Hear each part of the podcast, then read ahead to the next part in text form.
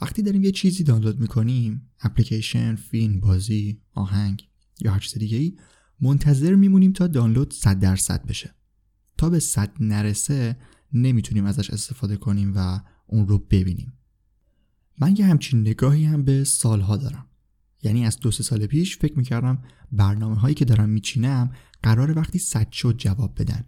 سال 97 98 99 و حالا یه جورایی سال 100 دوست دارم کارهایی که دارم انجام میدم توی این سال جدید 100 درصد بشن و بتونم یه لول ارتقایشون بدم. امیدوارم امسال 99 های شما هم 100 بشه و نتیجه کارهایی که تا الان انجام دادید رو ببینید. سلام من رضا توکلی و مرسی که به فوربو گوش می‌کنید. قسمت 51 اهداف بازاریابی محتوا.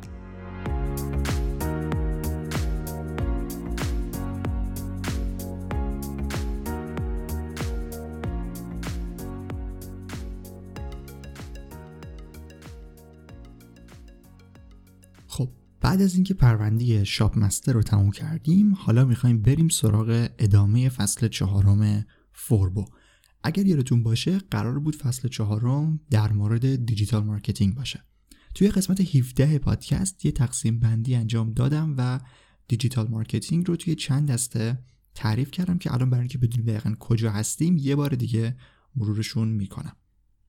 گفتم که digital marketing رو می‌تونیم توی پنج دسته بازاریابی اینترنتی internet marketing بازاریابی محتوا content marketing بازاریابی موتور جستجو search engine marketing بازاریابی ایمیلی email marketing و بازاریابی رسانه های اجتماعی social media marketing تعریف کنیم. بازاریابی اینترنتی رو توی قسمت های اول فصل چهارم کم بررسی کردیم که مربوط به آنلاین کردن کسب و کار استراتژی های بازاریابی و تبلیغات آنلاین بود. بعدش هم یه پرونده در مورد ساخت فروشگاه اینترنتی داشتیم که هشت قسمت بود به اسم Shop Master که یه جورایی توش کاملتر در مورد آنلاین کردن کسب و کار و ساخت فروشگاه توضیح دادم و اونجا بخش بازاریابی اینترنتی رو فعلا تمومش کردیم. حالا طبق همون دسته‌بندیمون قراره بریم سراغ بازاریابی محتوا یا content marketing که هم خیلی موضوع مهمیه و هم خیلی هم جذابه. توی قسمت 23 پادکست توضیحات کلی و چارچوب بازاریابی محتوا رو در موردش توضیح دادم که اگر گوش نکردید حتما گوش بدید ولی خیلی کوتاه اشاره‌ای الان بهش می‌کنم. توی اون قسمت گفتم که یه دیتایی وجود داره یک داده که به تنهایی ارزش خاصی برای ما نداره. وقتی ما دیتاهای مختلف رو کنار هم بذاریم می‌تونیم اطلاعات یا information رو بسازیم. که باز اینم الان خیلی به کار ما نمیاد. باید اینفورمیشن رو یه جورایی معنادار کنیم. معنادار کنیم یعنی با اطلاعاتی که تازه به دست آوردیم و اطلاعاتی که از قبل داشتیم یه چیزی فراتر از اون رو بسازیم. مرحله بعد بهش میگن نالج یا دانش. اما توی منابع بازاریابی اینجا رو بهش میگن کانتنت کانتنت معرفیش می‌کنن یعنی محتوا. یعنی ما بر اساس یک سری اطلاعات یا همون information باید بیایم یه چیزی فراتر از اون رو تولید و منتشر کنیم. کجا؟ توی کانال های توزیع یا distribution channels هر content ی یک کانال توزیع مخصوص خودش رو داره که البته الان به خاطر رسانه های اجتماعی یکم همه چی قاطی شده و تقریبا همه جور محتوا رو میشه همه جا منتشر کرد. ولی به صورت کلی برای هر فرم محتوا یک کانال مرسوم برای انتشار داریم. محتوا رو هم گفتم که چهار فرم اصلی داره. متن، تصویر یا همون عکس، ویدیو و صوت. حالا ما توی هر کدوم این فرم ها می‌تونیم اون چیزی که می‌خوایم رو بیایم به بقیه منتقل کنیم. همونطور که گفتم بر اساس یک سری داده و اطلاعات دستبندی شده می‌تونیم طرح و نظر خودمون رو در خصوص یه موضوعی با بقیه از طریق اون محتوا به اشتراک بذاریم. برای محتوای متنی بخش بلاگ یک سایت یا فروشگاه کانال توضیح خیلی مناسبیه. برای محتوای تصویری هم رسانه های اجتماعی مثل اینستاگرام جای خوبی هن. برای ویدیو هم می‌تونیم از سرویس های اشتراک گذاری ویدیو مثل یوتیوب استفاده کنیم. و برای محتوای صوتی هم سرویس های پخش پادکست پسترهای خوبی برای انتشار محتوامون هستن. توی ادامه این فصل فوربو برای هر کدوم از این فرم های محتوا قسمت جداگونه داریم و دقیقا هر کدوم رو کامل بررسی می‌کنیم.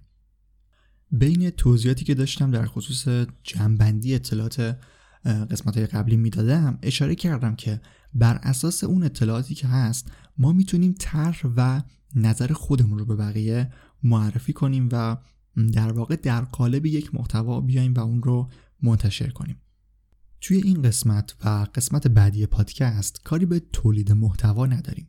یعنی اصلا نمی‌خوام الان در مورد این صحبت بکنم که چطور باید بنویسیم چطور باید ویدیو بگیریم و کلا از لحاظ تکنیکی باید چیکار کنیم. اینا رو هم میگم ولی الان اینجا وقتش نیست.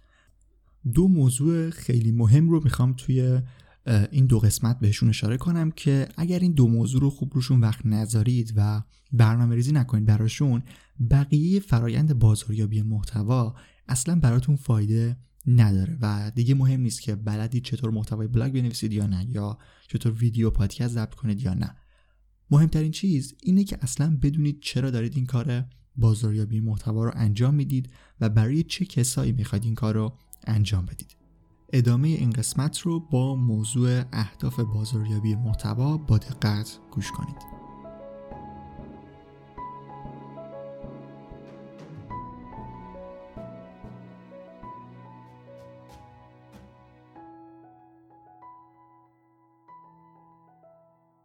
چه ما یک کسب و کار داشته باشیم و بخوایم برای توسعه اون تولید محتوا کنیم و چه تصمیم داشته باشیم که روی برند شخصی خودمون تمرکز کنیم لازمه که بدونیم از طریق محتوا اصلا می‌تونیم به چه هدفهایی برسیم. اگر یادتون باشه قبلا توی قسمت های قبلی پادکست دو تا هدف رو برای بازاریابی تعریف کرده بودم. بازاریابی محتوا هم می‌تونه همچین هدفهایی رو داشته باشه. دو هدف اصلی بازاریابی به صورت کلی فروش در کوتاه مدت و برندسازی در بلند مدت بود. بازاریابی دیجیتال یا همون digital marketing رو پنج دسته کردیم دیگه. حالا قراره هر کدوم این دسته ها دقیقا ما رو به این دو هدف برسونن. طبیعتا تک تک این دسته ها هم تا یه حدی خودشون مستقل می‌تونن ما رو به دو هدف فروش و برندسازی برسونن. ولی باید در نظر داشته باشید که به صورت کلی مجموعه کارهای ما روی این پنج دسته بازاریابی اینترنتی محتوا موتور جستجو ایمیل و رسانه های اجتماعی قراره ما رو به اون دو هدف اصلیمون نزدیک کنه. یکی از مهمترین بخشای digital marketing که ما رو می‌تونه به هدفهای کلیمون برسونه بازاریابی محتواست که به نظر من اگه یه روز قرار باشه فقط روی یکی از این دسته ها کار کنید باید همین بازاریابی محتوا رو انتخاب کنید. هدفهای بازاریابی محتوا رو الان توی دو دسته فروش و برندسازی معرفی می‌کنم. اولین هدف و چیزی که می‌تونیم از بازاریابی محتوا و بخش تولید محتوامون انتظارش رو داشته باشیم موضوع آگاهی از برند یا برند اورنس هست. ما با تولید محتوا توی اینترنت بجز خود اون محتوا و حرفی که توش داره زده میشه داریم غیر مستقیم برندمون رو هم به بقیه معرفی می‌کنیم. گفتم که اصلا فرقی هم نمی‌کنه که برند یک کسب و کار باشه یا برند شخصی خودتون.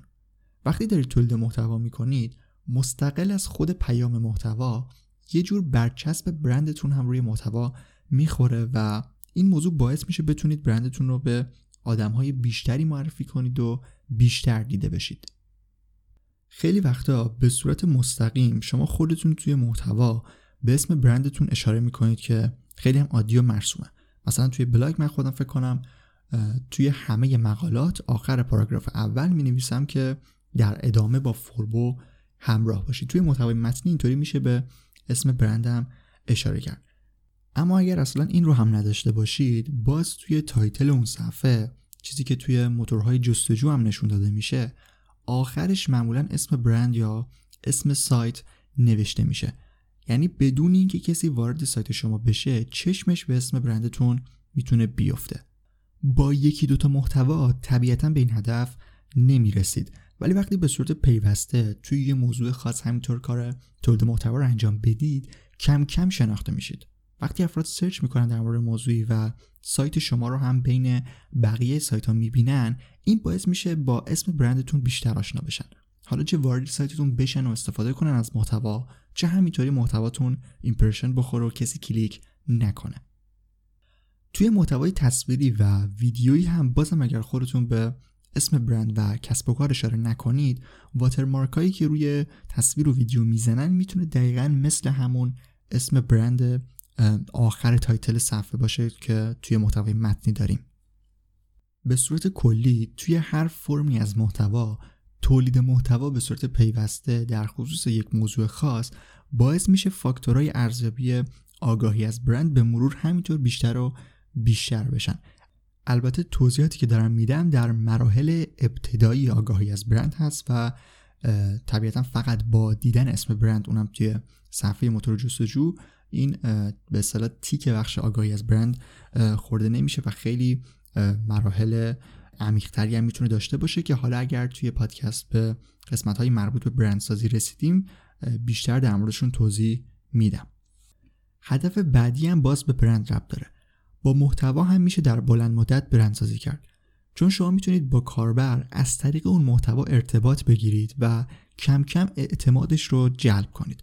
فرض کنید خودتون دنبال یه چیزی توی اینترنت هستید و وقتی به یه سایتی برسید که در مورد اون موضوع قشنگ به شما توضیح داده باشه و راهنماییتون کرده باشه یه حس خوبی نسبت به اون سایت پیدا می‌کنید. وقتی این اتفاق زیاد بیفته و کاربرا احساس کنن که شما دارید خیلی خوب بهشون کمک می‌کنید با محتواتون مرحله به مرحله محتوا به محتوا به شما اعتماد می‌کنن و این اعتماد کردن دقیقا یه موضوع خیلی مهم توی بحث برندسازیه. حالا بعدا وقتی خواستیم در مورد تکنیک های تولید محتوا صحبت کنیم حتما به سری موارد اشاره می‌کنم که چطور این اعتماد رو ایجاد کنیم. در واقع سعی کنیم که این اعتماد رو ایجاد کنیم. ولی بدونید که از طریق محتوا هم این امکان برای کسب و کارتون و هم برای شخص خودتون وجود داره. اینکه بتونید باعث بشید افراد بهتون اعتماد داشته باشن. لازمه اصلی این اعتماد اول اینه که محتوای با کیفیت تولید و منتشر کنید. و به صورت مداوم توی یک موضوع فعالیت داشته باشید. یکی از دلایلی که هیچ کس این سایت های پورتال خبری که درباره همه چی محتوا دارن رو بهشون اعتماد نمی‌کنه اینه که واقعا معلوم نیست دارن چی کار می‌کنن. فقط دنبال ترافیک هستن و خیلی زیاد در مورد همه چیز توضیح میدن و اصلا هم تخصصی نیستن. حالا اسم نمیارم ولی سایتی هست که به قول دوستم چه سرچ کنی آموزش درست کردن شیر خشک بچه چه درست کردن بمب اتم در خانه همش رتبه یک میاد و توی همه موضوعات محتوا تولید کرد از این سایت زیاد هست ولی خب اصلا کسی اعتمادی نمی‌تونه بهشون بکنه. تخصصی بودن و متخصص یک حوزه خاص بودن و تولید محتوا در مورد اون می‌تونه در بلند مدت باعث اعتماد سازی و برند سازی بشه. خب هدفهای بعدی بازاریابی محتوا توی دسته هدف کلی فروش قرار می‌گیرن. این چهار مرحله که هر کدومش یه جورایی چهار هدف از تولید محتوا هم هستن پشت سر هم می‌تونن قرار بگیرن و برای ما فروش ایجاد کنن. جذب ترافیک پیدا کردن سرنخ فروش یا lead generation بالا بردن نرخ تبدیل یا conversion rate و در نهایت فروش.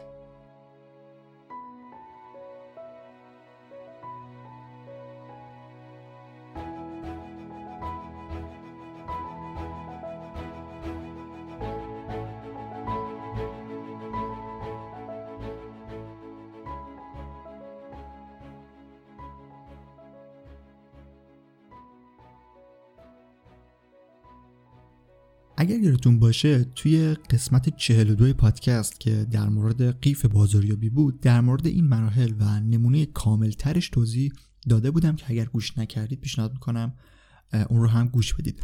از طریق محتوا می‌تونید کاربر رو توی همین قیف کوچیکی که الان معرفی کردم از بالا به پایین هدایت کنید تا فروش ایجاد بشه.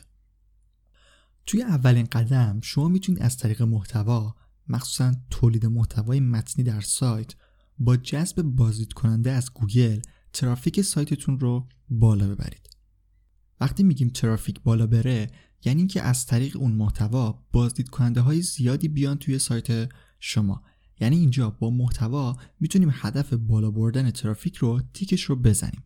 حالا می‌تونیم با یه محتوای دیگه که مثلا لینکش رو توی محتوای اول گذاشتیم یا توی همون محتوای اول به واسطه یک فرم یک سری اطلاعات از کاربر بگیریم و اینجا تیک هدف lead generation رو هم بزنیم. یعنی یه سرنخی از کاربر بگیریم. چیزی که بعدا بتونیم باهاش با اون کاربری که همینطوری اومده توی سایت ارتباط برقرار کنیم و بتونیم دوباره اون رو به سایت برگردونیم. توی قسمت مربوط به call to action که میشه قسمت 41 بیشتر در مورد این فرم و نحوه گرفتن اطلاعات که می‌تونه اطلاعات ایمیل یا شماره موبایل باشه توضیح دادم و الان کاری به فرایند تکنیکال این قضیه ندارم. نکته اصلی اینی که با محتوا میشه این کارها رو انجام داد. شما همینطوری توی سایت یه فرم بذارید کسی نمیاد اطلاعاتش رو وارد کنه. شما باید روی یه محتوای کار کنید و بعد ادامه اون محتوا یا چیزی که به اون محتوا ربط داره رو در قالب این فرم ها به کاربر بدید. مثلا یه مقاله متنی در مورد خیاطی نوشتیم. کاربر اومده توی سایت ترافیک رفته بالا. حالا از طریق یک فرم میگیم ایمیل تو وارد کن تا یه ویدیو در مورد این مدل خیاطی واسط بفرستیم. اینجا وقتی ایمیل رو بگیرید یعنی یک لید جمع کردید. بازم یادمون باشه که محتواست که باعث میشه کاربر ایمیلش رو بده. حالا اگر اون محتوایی که جداگونه واسش میفرستید کیفیت خوبی داشته باشه و واسش وقت گذاشته باشید می‌تونه تبدیل به یه ابزاری برای افزایش نرخ تبدیل سایتتون بشه. یعنی محتوای شما می‌تونه یعنی پتانسیلش رو داره که کاربر عادیتون رو کانورت کنه به مشتری. مثال خیلی سادهش اینطوریه که توی اون ویدیو خیاطی که فرستادید آخرش دوره آموزشی خیاطی که برگزار می‌کنید معرفی کنید و یه کد تخفیفی چیزی هم بدید و بگید برید توی سایت ثبت نام کنید. اینطوری از طریق چند تا محتوا میشه کاربر عادی رو تا مرحله فروش جلو برد. خود صفحه فروش محصول چه فیزیکی باشه چه دیجیتالی بازم محتوا نیاز داره. یعنی بازم محتواست که می‌تونه در آخرین مرحله باعث ایجاد فروش بشه. به یه صفحه خالی که فقط قیمت نوشته باشه و آیتم افزودن به سواد خرید داشته باشه کسی اعتماد نمی‌کنه. صفحه محصول نیاز به محتوای متنی داره نیاز به محتوای تصویری داره و چه بهتر که محتوای ویدیویی و صوتی هم داشته باشه. البته در صورت نیاز.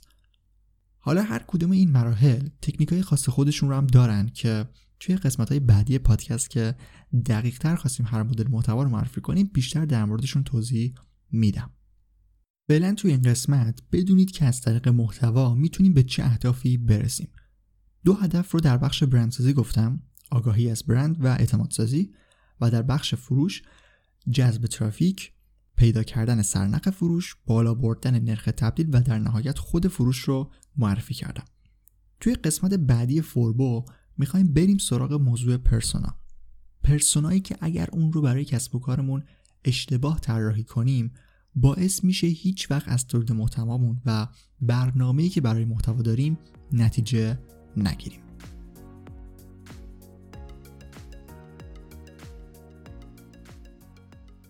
فصل چهارم فوربو رو با موضوع بازاریابی محتوا داریم ادامه میدیم و امیدوارم که موضوعاتش براتون جذاب باشه و به درد بخوره.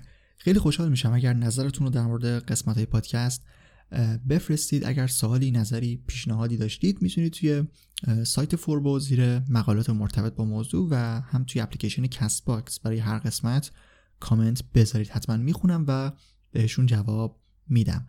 آدرس سایت فوربو forbodm.com هست. اگر slash پادکست رو هم بهش اضافه کنید می‌تونید صفحه مخصوص پادکست فوربو رو ببینید. اگرم وارد fbun.ir بشید می‌تونید برید به دانشگاه فوربو و از آموزش های ویدیوی فوربو استفاده کنید.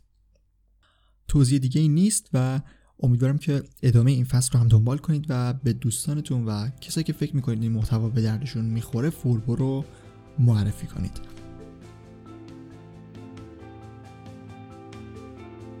من رضا توکلی هستم و مرسی که تا آخر به یه قسمت دیگه از فوربو گوش کردید.